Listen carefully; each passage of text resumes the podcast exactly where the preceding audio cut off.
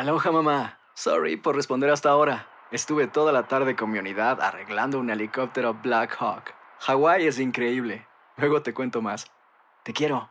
Be All You Can Be, visitando goarmy.com diagonal español. Buenos días, estas son las noticias en un minuto. Es lunes 2 de enero, le saluda Leomar Córdoba.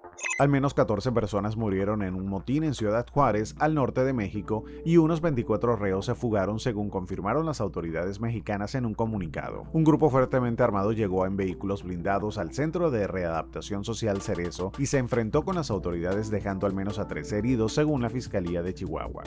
Una nueva tormenta invernal se adentra al centro de Estados Unidos tras azotar California con peligrosas inundaciones. Más de 15 millones de personas desde la costa oeste hasta Illinois se encuentran bajo alerta meteorológica invernal. Abren la capilla ardiente del Papa Emérito Benedicto XVI en la Basílica San Pedro en el Vaticano para que pueda ser visitada por los fieles que deseen despedirse del pontífice fallecido el sábado a los 95 años. Permanecerá abierta hasta el jueves cuando el Papa Francisco presidirá su funeral.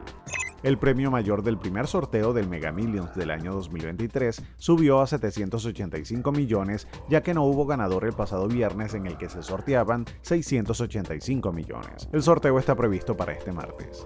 Más información en nuestras redes sociales y univisionoticias.com. Aloha mamá. Sorry por responder hasta ahora. Estuve toda la tarde con mi unidad arreglando un helicóptero Black Hawk. Hawái es increíble. Luego te cuento más.